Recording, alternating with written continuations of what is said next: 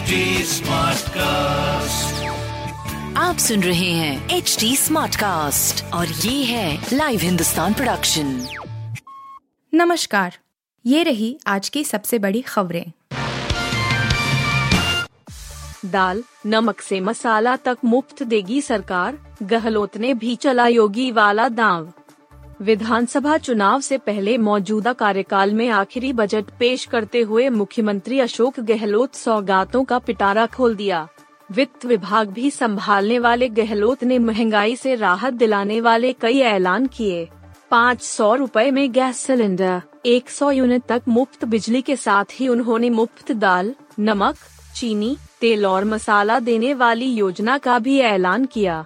मुख्यमंत्री ने अगले वित्त वर्ष में निशुल्क अन्नपूर्णा फ़ूड पैकेट योजना शुरू करने का ऐलान करते हुए कहा कि राष्ट्रीय खाद्य सुरक्षा अधिनियम, एनएफएसए, के तहत आने वाले एक करोड़ परिवारों को इसका लाभ मिलेगा। शिवसेना की बेदखली की तैयारी, बीएमसी चुनाव में पीएम ने बनाया प्लान बोहरा। पीएम नरेंद्र मोदी आज मुंबई के अंधेरी ईस्ट इलाके में दाऊदी बोहरा समुदाय के एक कार्यक्रम में पहुँचने वाले हैं। इस दौरान वह अरबी अकेडमी का उद्घाटन करेंगे। प्रधानमंत्री जब गुजरात के सीएम थे, तब से ही बोहरा समुदाय से उनका एक अच्छा रिश्ता रहा है। अमेरिका, बांग्लादेश जैसे विदेश दौरों पर भी बोहरा समुदाय के लोगों से मुलाकात कर चुके हैं। वहीं 2018 में इंदौर में समुदाय की ओर से आयोजित अशरा मुबारक कार्यक्रम में भी वह पहुँचे थे। हालाँकि इस बीच उनका मुंबई दौरा बोहरा समुदाय से अच्छे रिश्ते होने के अलावा बीएमसी चुनाव से भी जोड़कर देखा जा रहा है। पत्नी का शव कंधे पर रख कई किमी पैदल भटकता रहा शख्स, मसीहा बनी पुलिस। ओडिशा के कोरापुट ज़िले के रहने वाले 35 वर्षीय शख्स को अपनी पत्नी का शव कंधे पर लिए कई किलोमीटर पैदल चलते हुए देखा गया। इस हृदय विदारक घटना के प्रकाश में आने के बाद पुलिस विभाग में हड़कंप मच गया। जिसके बाद पुलिस टीम की मदद से शख्स को एंबुलेंस मुहैया कराई गई। एंबुलेंस की मदद से वह पत्नी का शव लेकर अपने गाँव पहुँचा।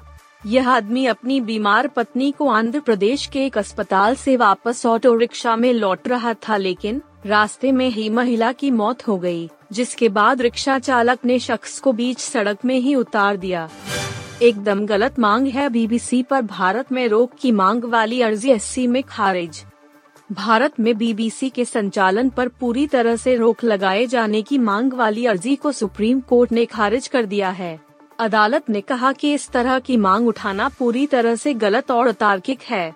बेंच के सामने पेश अर्जी में कहा गया था कि बीबीसी और बीबीसी इंडिया के देश में प्रसारण पर रोक लगाई जाए। याचिका कहना था कि बीबीसी ने इंडिया, द मोदी क्वेश्चन जैसी डॉक्यूमेंट्री तैयार की है, जो अशांति पैदा करने वाली है।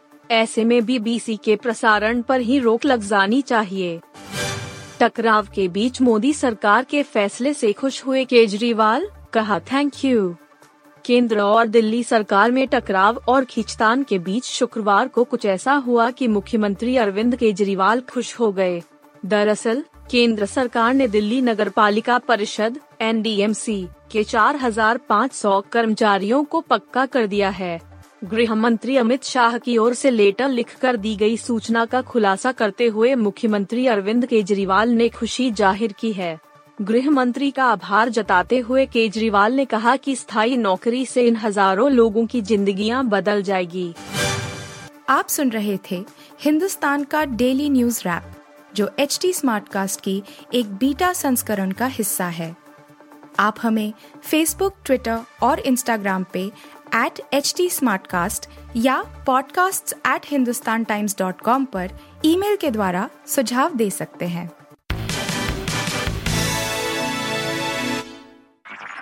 आप सुन रहे हैं एच टी और ये था live Hindustan production HD Smartcast.